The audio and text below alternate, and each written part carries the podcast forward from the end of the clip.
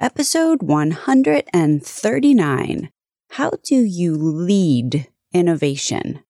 Roy Rosen, Chief Innovation Officer at the University of Pennsylvania, Penn Medicine, explains.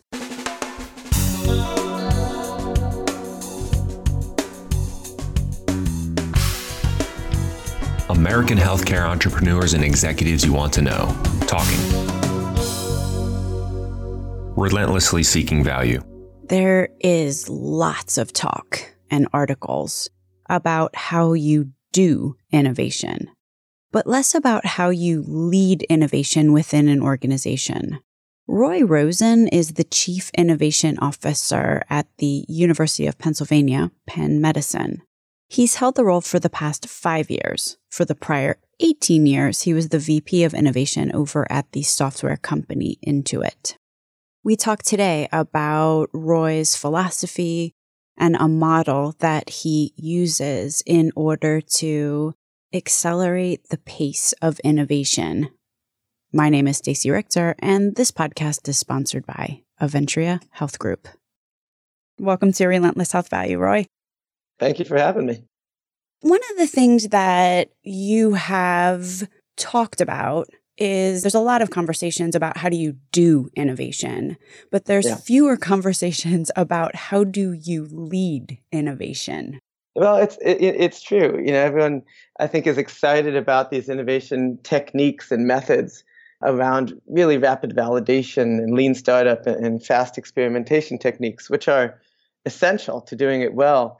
But you know, it, it happens within an environment, and, and leaders do have to create the environment in which entrepreneurial people, so not just people going to go start a new company, but people who want to do creative problem solving and, and just change things for the better, where they can be free to work, where they can be free to invent and to create new models and new methods. So I, I, think it's absolutely an essential insight to say, well, what do you have to do to create that environment in which people can can operate and, and do good things? I get the challenge there because people are, especially in the healthcare industry, they are really, really busy with their day jobs. Yeah. It is part of the challenge just simply enabling people to carve out space for innovation. And how do you do that? Yeah, it's really hard. You know, this is true of every industry. And I don't think that's unique to healthcare. Even in the high tech world, it's not like you have people sitting around with, with a lot of time on their hands. So it's a, it's a decision to invest in, in really working on your future to some degree. The way I like to think of it is in, in a couple different dimensions. One is this framework of horizon planning. You know, where, where you think about your world almost like asset allocation, like you're managing a portfolio. And there are these core businesses that you have to pay attention to and allocate most of your resources to, um, because that's what pays the bills and pays paychecks and keeps the lights on, and in the short term keeps you financially viable. And the other two horizons are interesting, right? So the second horizon is sort of these new businesses or new things that you've already validated and now it's time to scale. And, and then the third one, the third bucket are your experiments. And the experiments are more, gee, I don't know, could this work? You know, should I scale it and in what direction? So you're really just experimenting and it's different metrics and it's often different people. But when you when you have that kind of framework of these three horizons, you actually can start to ask questions around well what percentage of my resources of my time of my money of my people do i want to have allocated to each and be deliberate about it? So so that's certainly you know one way that you can start to say gee how do i do this when i'm super busy and, and everyone's already working too many hours? And and you start to develop a language around what does it mean to to say i'm going to have deliberate allocation of, of resources? Just paraphrasing when you divide up your day, you see it in three pieces. The first piece is figuring out what to do to begin with. You know, like how am I going to allocate what you called it asset allocation? What am I going to put in my portfolio? I've got a thousand options. You go back to your office, and you lift up the voicemail, you got 28 messages from mm-hmm. from tech yeah. vendors or uh, you know people who have the next big thing. Yeah, you know, yeah. how do you cull through them is your first bin or, or horizon. And then the second one is okay, you've already got stuff ongoing? How are you supporting it? Continuous development, I'm assuming. And then the third one is all right, the experiments that we're doing when, where, how, who. Usually, when people hear innovation, they think new stuff that you're adding to somebody's plate, which isn't necessarily the most productive way to think about it. I mean, you could say, you know, innovation is a, is a set of methods or a way of doing work, and I'm going to apply this to the priorities that are already on my plate. You know, it's just a, a different way of doing it. I'm going to work on improving the performance, the outcomes that I get from from the work I'm already doing.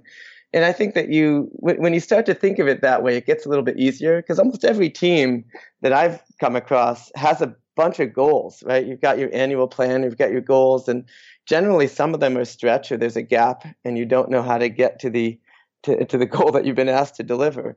You know, that's an opportunity for, for innovation, even if it's in your core business. So I, I you know, I think that that's an important kind of distinction to make. You know, I, th- I think there's this blend of, of tops down and bottoms up. And, and I've seen more purely tops down type of programs where the leadership team is setting objectives and, and saying, hey, here are the most important things, and then assigning people to go work on those.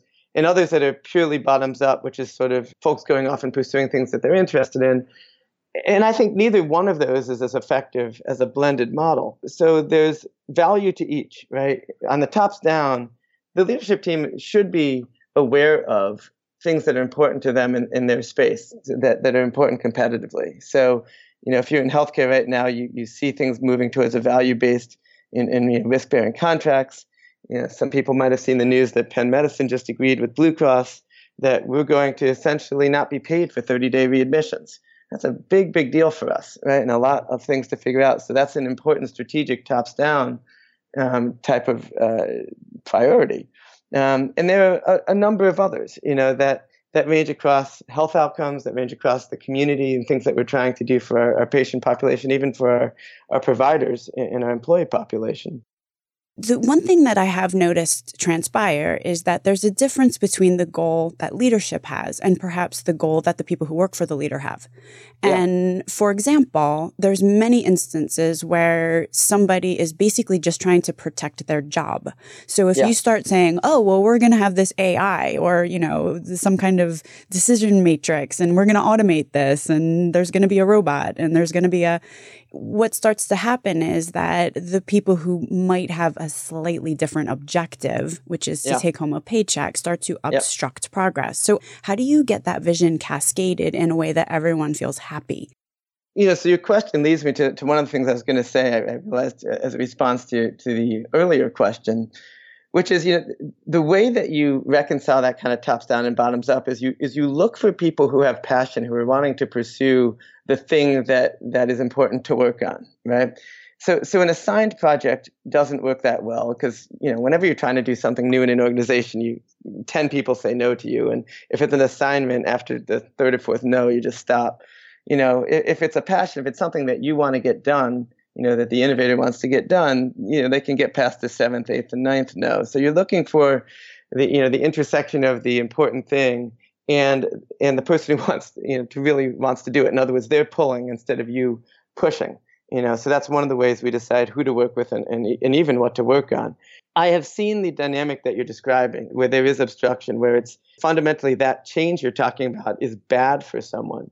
It is first of all it's your goal to find the, the group for whom it's good and generally if, if you're really talking about a better outcome you know not necessarily a specific solution but a better outcome you're going to find someone for whom it's good.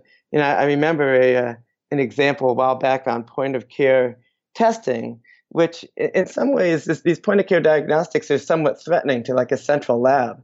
But there's a set of physicians who you know for example want really fast and cheap results back you know, at the office, at the desk side, right, right in the exam room, and or maybe even out in the field, and they may be the people pulling, and may, maybe the central lab is resisting, and maybe you have to start working with the physicians. So it's it's always finding the people who are really excited about you know what you're trying to do is certainly part of the formula there.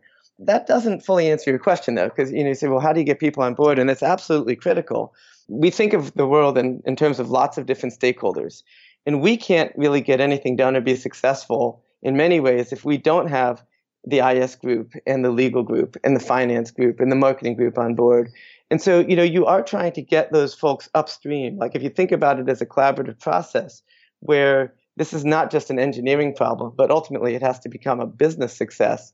I need to have my my partners across functions way upstream. So they are actually part of this and they feel ownership. I think everybody knows sort of the throw things over the wall at the end when you're done, like that fails. And I think I think most organizations have gotten smart enough to realize that that, that fails.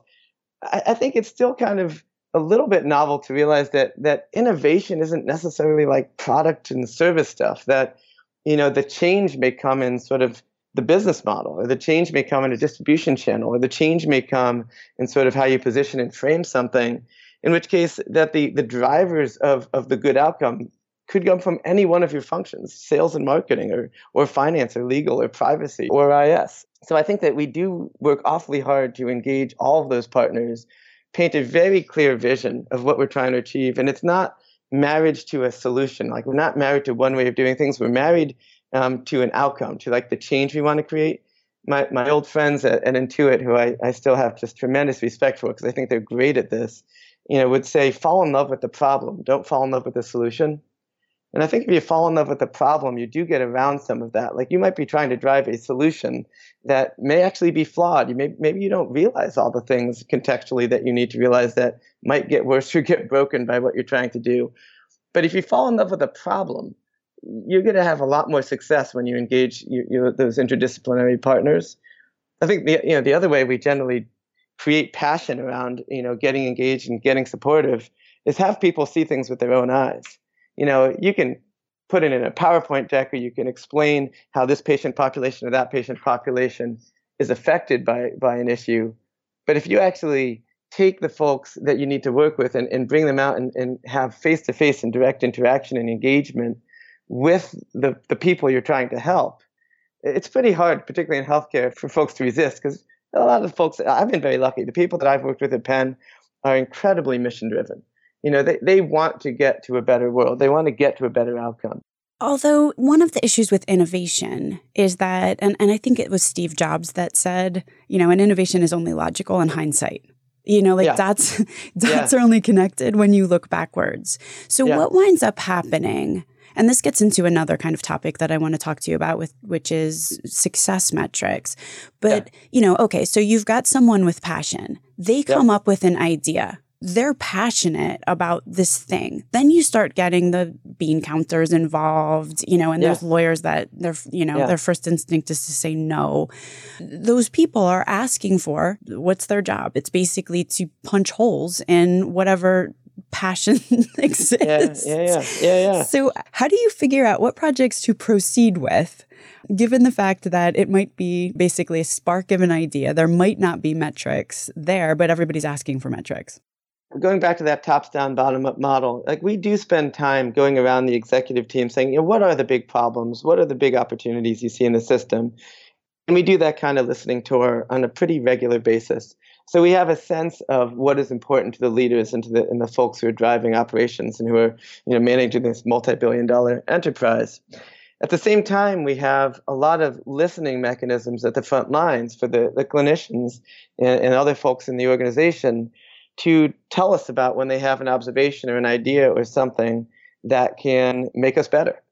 And so, you know, we are often trying to connect the dots when we see someone who's really passionate about driving change that falls within one of the areas that we know is a big opportunity or a big problem. Maybe it's ED throughput or length of stay. Maybe it's readmissions. Maybe it's hospital acquired, you know, infections. Because we've heard this from the chief medical officer, from the head of operations, from the CEOs of the hospitals. And then we see folks who are working on, you know, or just even have an idea. Maybe they're not even working on it, but they, they have an insight, right? They're at the front line. They have an insight so we can kind of grab those people and say we can enable you like we we can work in an area that we know if we're successful everyone's going to like it everyone's going to you know going to kind of want to see progress here eh, certainly there are good bean counters and bad bean, bean counters right you know i mean there there are there are bean counters who are really more like hey you know i'm going to help you get to, to position the, the, the organization effectively and other people who are obstructionists you know and i will say that we try to make a lot of quick progress before we do too much asking for permission and too much uh, you know analysis. There's always some like is this an important area? Like what are the economics of this area? What does the data say is going on in this problem? So there's always like some data analysis. But but this is where the the lean startup and the you know the the rapid validation methods come into play right? Because if i need to ask for months or years of time and hundreds of thousands or millions of dollars to get started, then I need to have the bean counters and, and everyone else because there's not that much money lying around just to play with. But if I can design experiments that a team can do in hours or in days, you know, with a few hundred or maybe a few thousand dollars, you know, I don't need the same level of permission. You know, yeah, I still need to be careful with my IRB and that I'm not putting patients at risk or that I'm not putting the system at risk. But I can generally design experiments really, really quickly, really cheaply that don't require a ton of upfront buy-in. And I think it's really important because in almost every organization I've ever been in, people love success, right? You know, if you ask for permission, you may be really slowed down. If you do some stuff and demonstrate not like RCT level data, but evidence, you know, I did this with 20 or 30 people and look what happened, and you can show something really interesting happened, you're going to get a lot more people on board because you have momentum. You sort of overcome inertia, and now it's a totally different conversation. It's not a hey, should we do this? Oh, I don't know, all these risks, I'm not sure, all these other things I could be working on. You know, that's pretty different than, hey, look what happened when we did this new design, this new intervention, this new, you know, app, this new, you know, care model, and we just set up one practice or one unit for a week and did this. Look what happened. And, and people are like, whoa, that's cool. You know, because then it's not, mm, I wonder what would happen, right? It's, it's a pretty different conversation. All right. So I've fallen in love with the problem here. So yeah. I, I, I want to hear how you tackled this you just kind of dropped a couple of minutes ago, and I hope you didn't think I, I was going to miss it.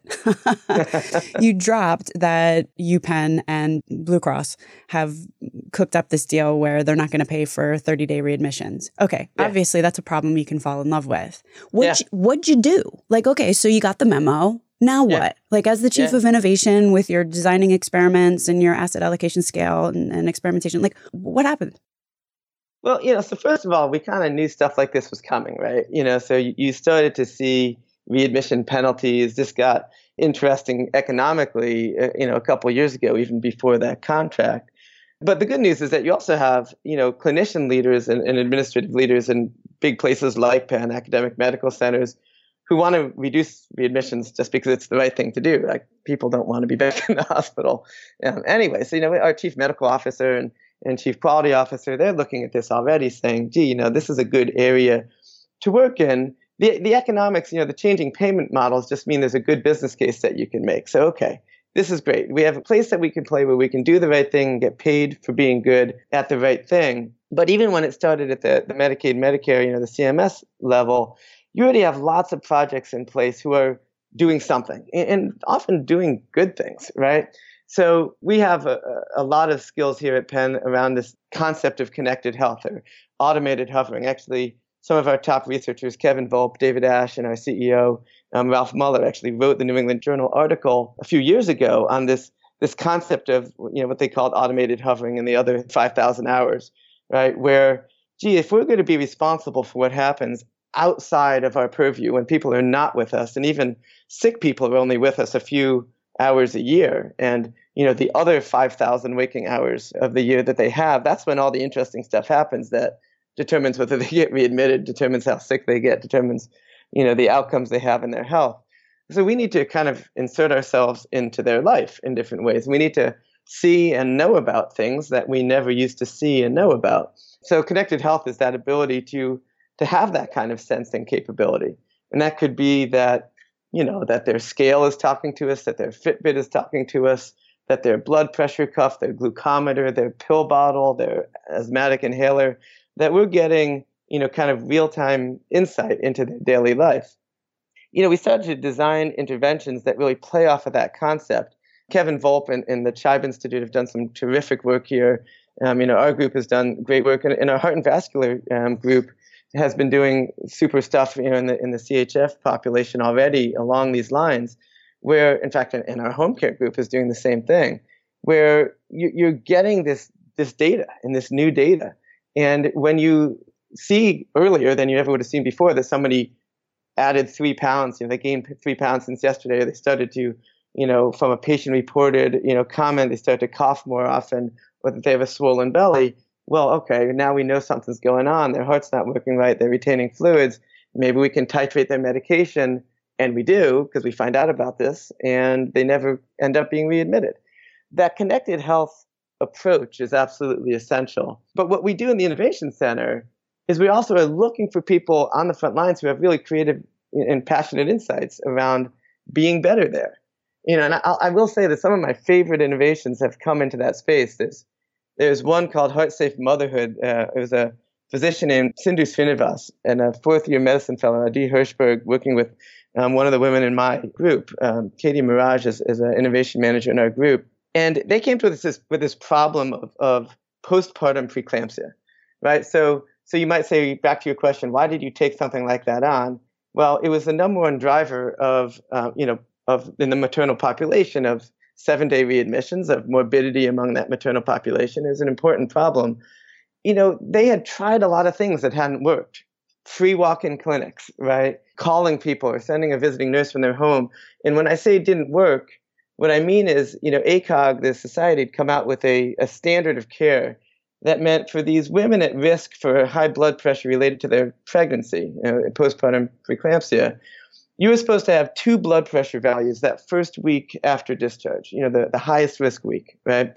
And we had that for nobody because nobody showed up at this free walk in clinic. And when we called, they didn't answer the call and they didn't call us back. And, and frankly, a lot of people didn't want to talk to us.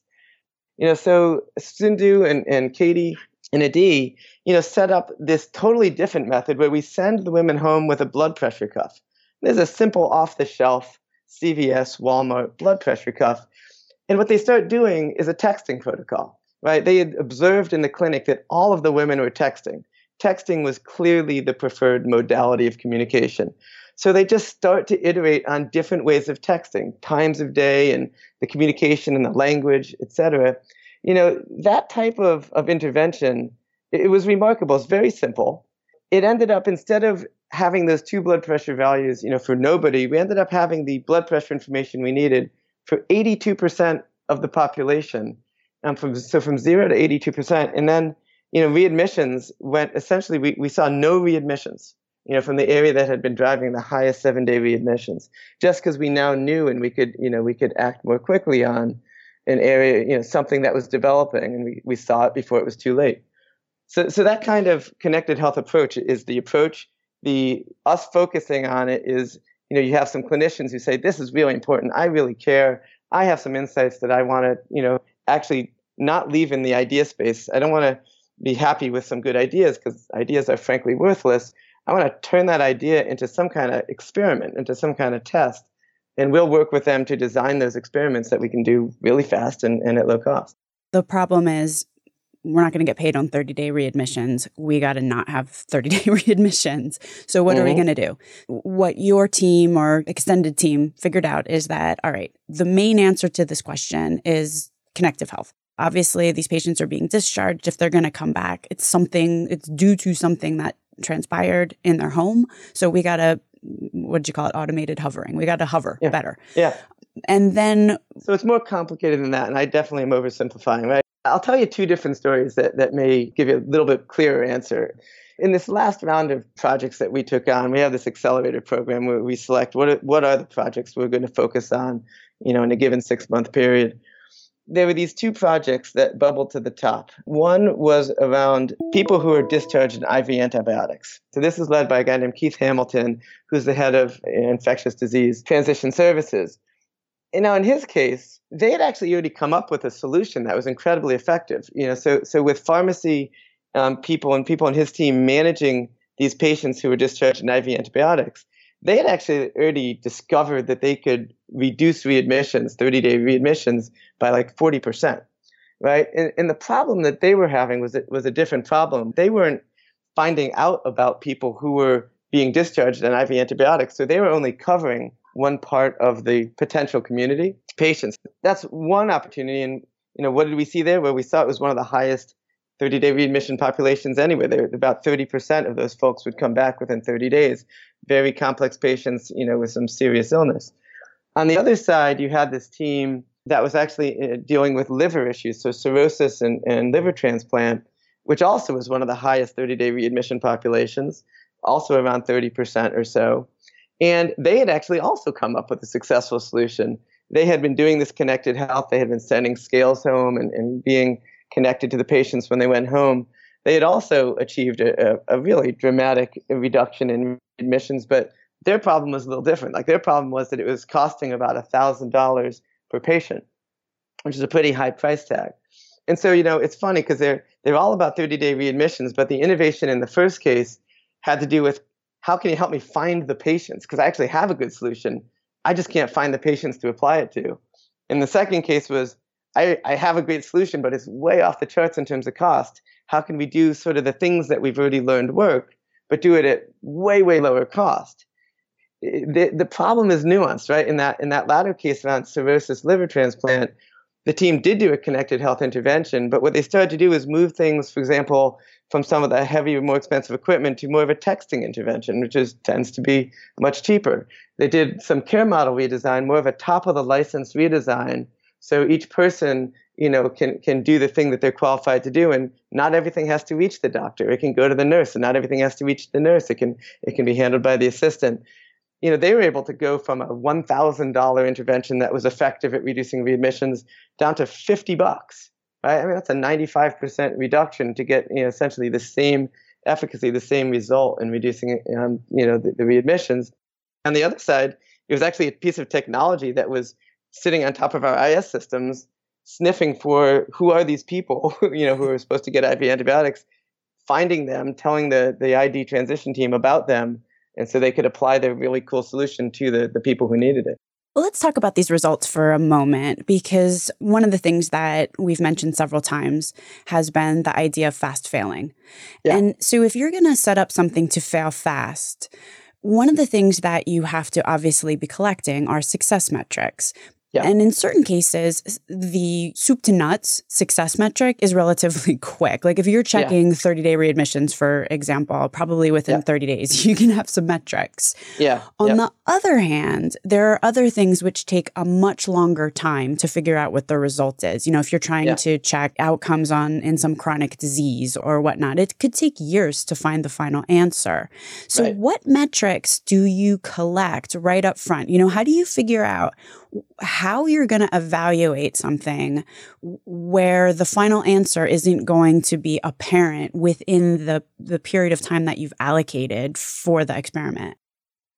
Yeah, it's a great question. So I think this is a, a game of leading indicators to some degree. So all of this is based on scientific method, right? Know, so you have a hypothesis and you need to design an experiment to test that hypothesis and you're asking yourself like what what are the big assumptions the critical assumptions that success really depends on? In other words if i'm wrong this won't work at all right? And this is now i'm talking about when you when you have an idea of how you're going to solve it. It's different when you you're you know you're still in the early exploratory phase which we can we can also talk about. And you know you kind of work backwards about what do you believe has to happen. The first thing may be boy i believe that they are going to respond to my text you know and then if they respond to my text i believe that they're going to take this action. I believe that if they take this action you know you're going to see this difference. And, you know and, and so it is this cascade if you will.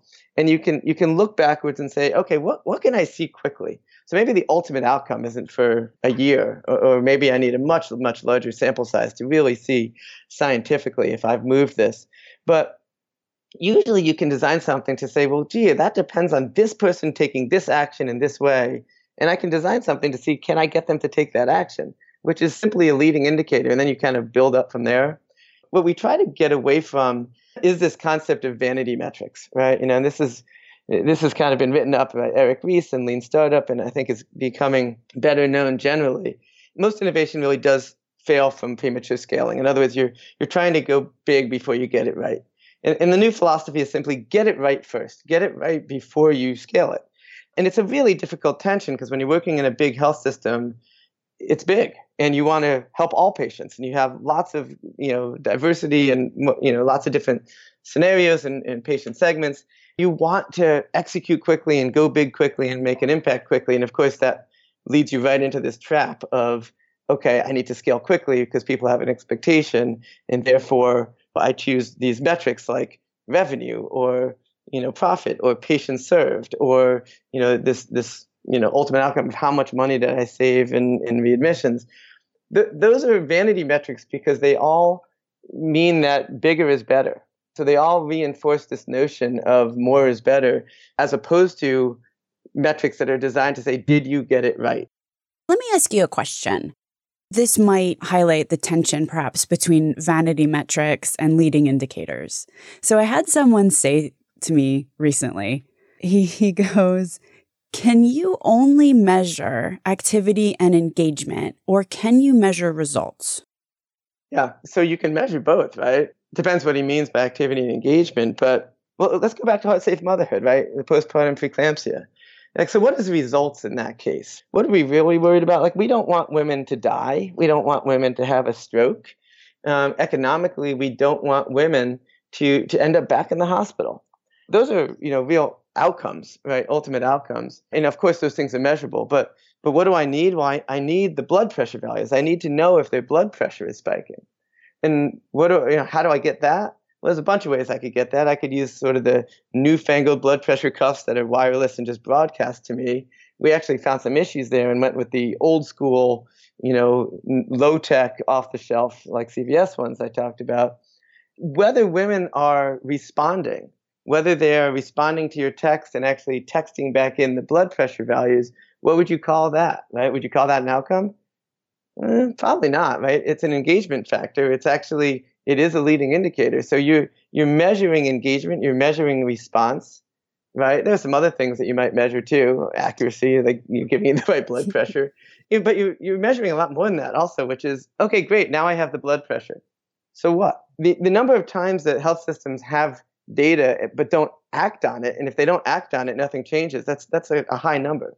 That's what happens most of the time. So after the first question of can I get the blood pressure, can I can I get patient engagement, which of course is measurable, then the next thing you might ask is, okay, well then did our care team do the thing that they needed to do? So if you saw high blood pressure, what's supposed to happen? Like did we text him back? Did we tell him to try to take this medication? Did we say, hey, I need you to come in so I can actually take an in-person measurement? Right? So so there's this sequence of events and you can test all along the way did the right thing happen? Those tend to be early on engagement metrics. Did a person do the thing you need them to do to get to the you know the outcome that you're seeking? Of course, without those, you don't get the outcome metrics. And if you get all the engagement in the world and people are, are texting you their blood pressure and the staff, that you know the care team is reacting and responding and escalating as appropriate, pulling people in, but you're ultimately not changing the incidence of strokes or death or readmissions, well, then you're doing the wrong thing because then it's it's all engagement with no outcomes doesn't matter either. The idea would be so you figure out, all right, the first thing that we need to happen, our first leading indicator, which is right at the very beginning. So this is way, very far ahead type of leading. Yeah. you know, you you measure that. If that's a success, then you figure out, all right, well, next step would be this. Let's measure at that point. Now it's a little bit less of a leading indicator. And then you just kind of, in a very incremental, stepwise fashion, get the whole way through. Yeah. Always keeping your eye on the ball, right? Like you never forget that the women texting you the blood pressure values is not the win. right you know the, right. the win is is healthy people who don't have to come back into the into the health system but yeah yeah you do you look at and you break down say okay i can design experiments that that test the kind of the critical assumptions and, and the critical steps for sure I want to get back to these vanity metrics. Okay, so let's talk about CEOs for a sec. You've got yeah. a CEO who obviously is under, I mean, these are vanity metrics for a reason because yeah. they want to write a press release. And in some cases, they need to write a press release yeah, that talks about patients served or, you know, talks about revenue or profits or, or, you know, all of those things that you just mentioned. Yeah. On the other hand, I'm cottoning onto the notion that by focusing on those metrics, bad things happen.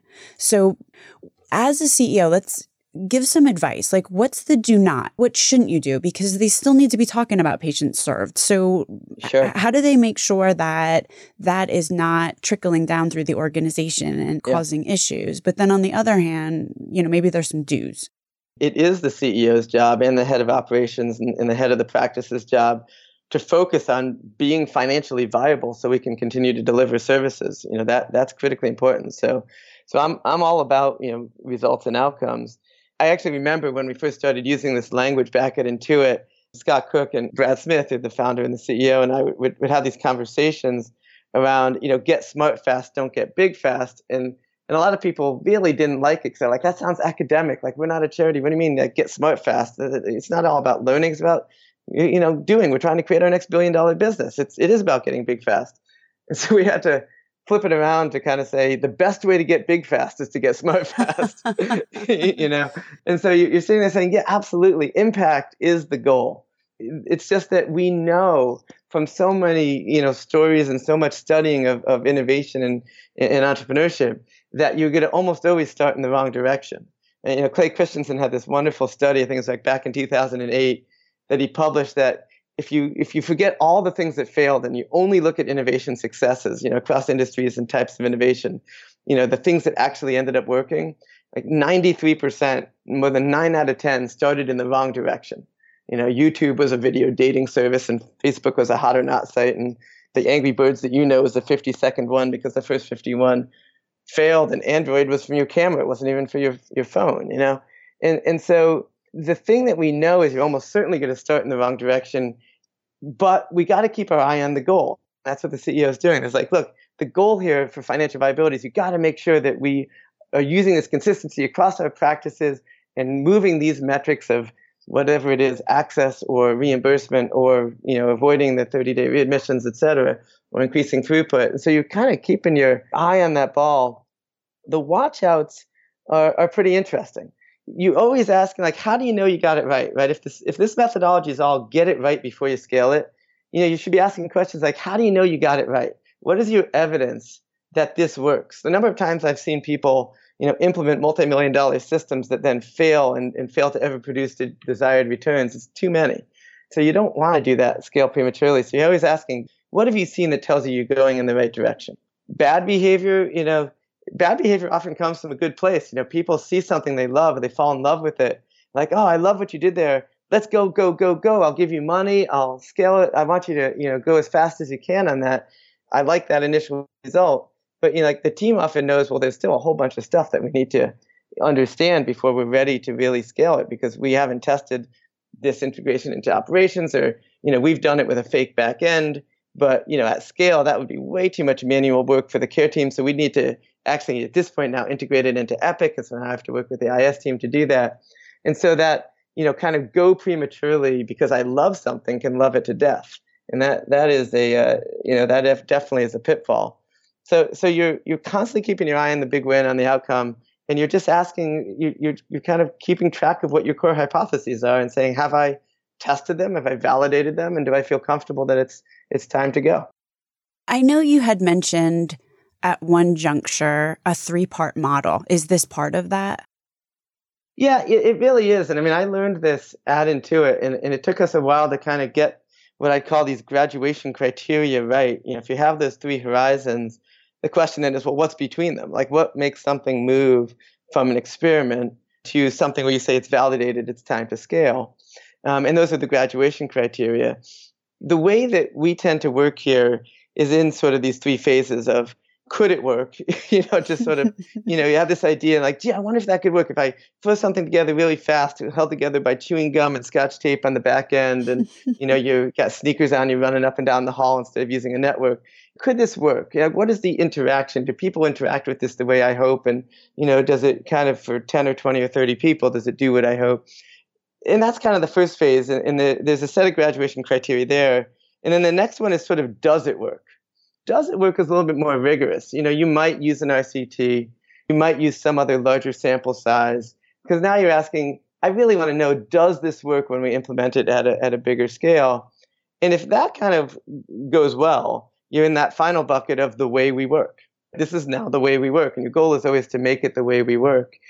I think the most interesting graduation criteria are the first ones. They're interesting in a bunch of ways. Like you don't really look at use because I can get anyone to use anything, right? You look at reuse. Do they use it again? You know, you look at net promoter score, like likelihood to recommend. It's a very powerful metric, but you don't necessarily look at the absolute value of that. Like you know that world class net promoter score is 70, you know, a you know, 70% score on likelihood to recommend. But you actually, if it's early and you've if you've done good methodology, you've actually kept a narrow focus and probably left a bunch of things out that are ultimately important I might have a net promoter score of zero or even negative, and I'm looking at the pace of change. Wow, in one month I went from a negative 20 to a positive 20. Ah, directionally, that's really powerful, right? So I'm looking at Net Promoter Score, but I'm looking at it change. You know, and I'm looking at the needle. Hey, why am I doing this? What is the reason we're doing this project? Are we doing it for hospital-acquired infections to bring them down? We're doing it for readmission rate, whatever it happens to be. And so even if I'm only doing it on a sample size of 20, 30, 40, 50, did it work? Did I did I see any change? Right? Did anything happen there that, that is useful, that, that's indicative that maybe I have reason to believe that at larger scale it might actually work. And then the fourth one is sort of this is there a way to economically capture value from what you did? You know, so not the amount of revenue, the amount of profits, because those would be vanity metrics, but more, hey, you know what? Yes, I actually did see this conversion rate. I saw somebody go from you know interest in our same day scheduling to actually scheduling to eh, you know of those 40 some ended up in in surgeries, okay, yes, there is a way we're going to capture value from this intervention, from this this new way of doing things. And so you have a story about what you're going to test at larger scale. And those tend to be the graduation criteria that move from experiment to okay, time to time to go. Roy, you are a prolific writer and speaker. If someone is interested in getting a little bit deeper into some of the things that you are working on, where would you direct them? Our website is a pretty good resource. Just search on Penn Medicine and Innovation. It's probably going to be the, the top one that, that comes up there. Thank you so much for being on the podcast today, Roy. Thank you, Stacey. Thanks for having me. It was really fun talking to you. Links to everything discussed on the program today can be found at relentlesshealthvalue.com. If you visit the website, relentlesshealthvalue.com, you will also find a complete listing of all of the shows that we have published thus far with leading entrepreneurs and executives in the healthcare space today. Another cool feature is, you know, you can subscribe to the show so that every week the episode is automatically sent to you. So you don't have to remember to go to the website to download it. Thanks so much for listening.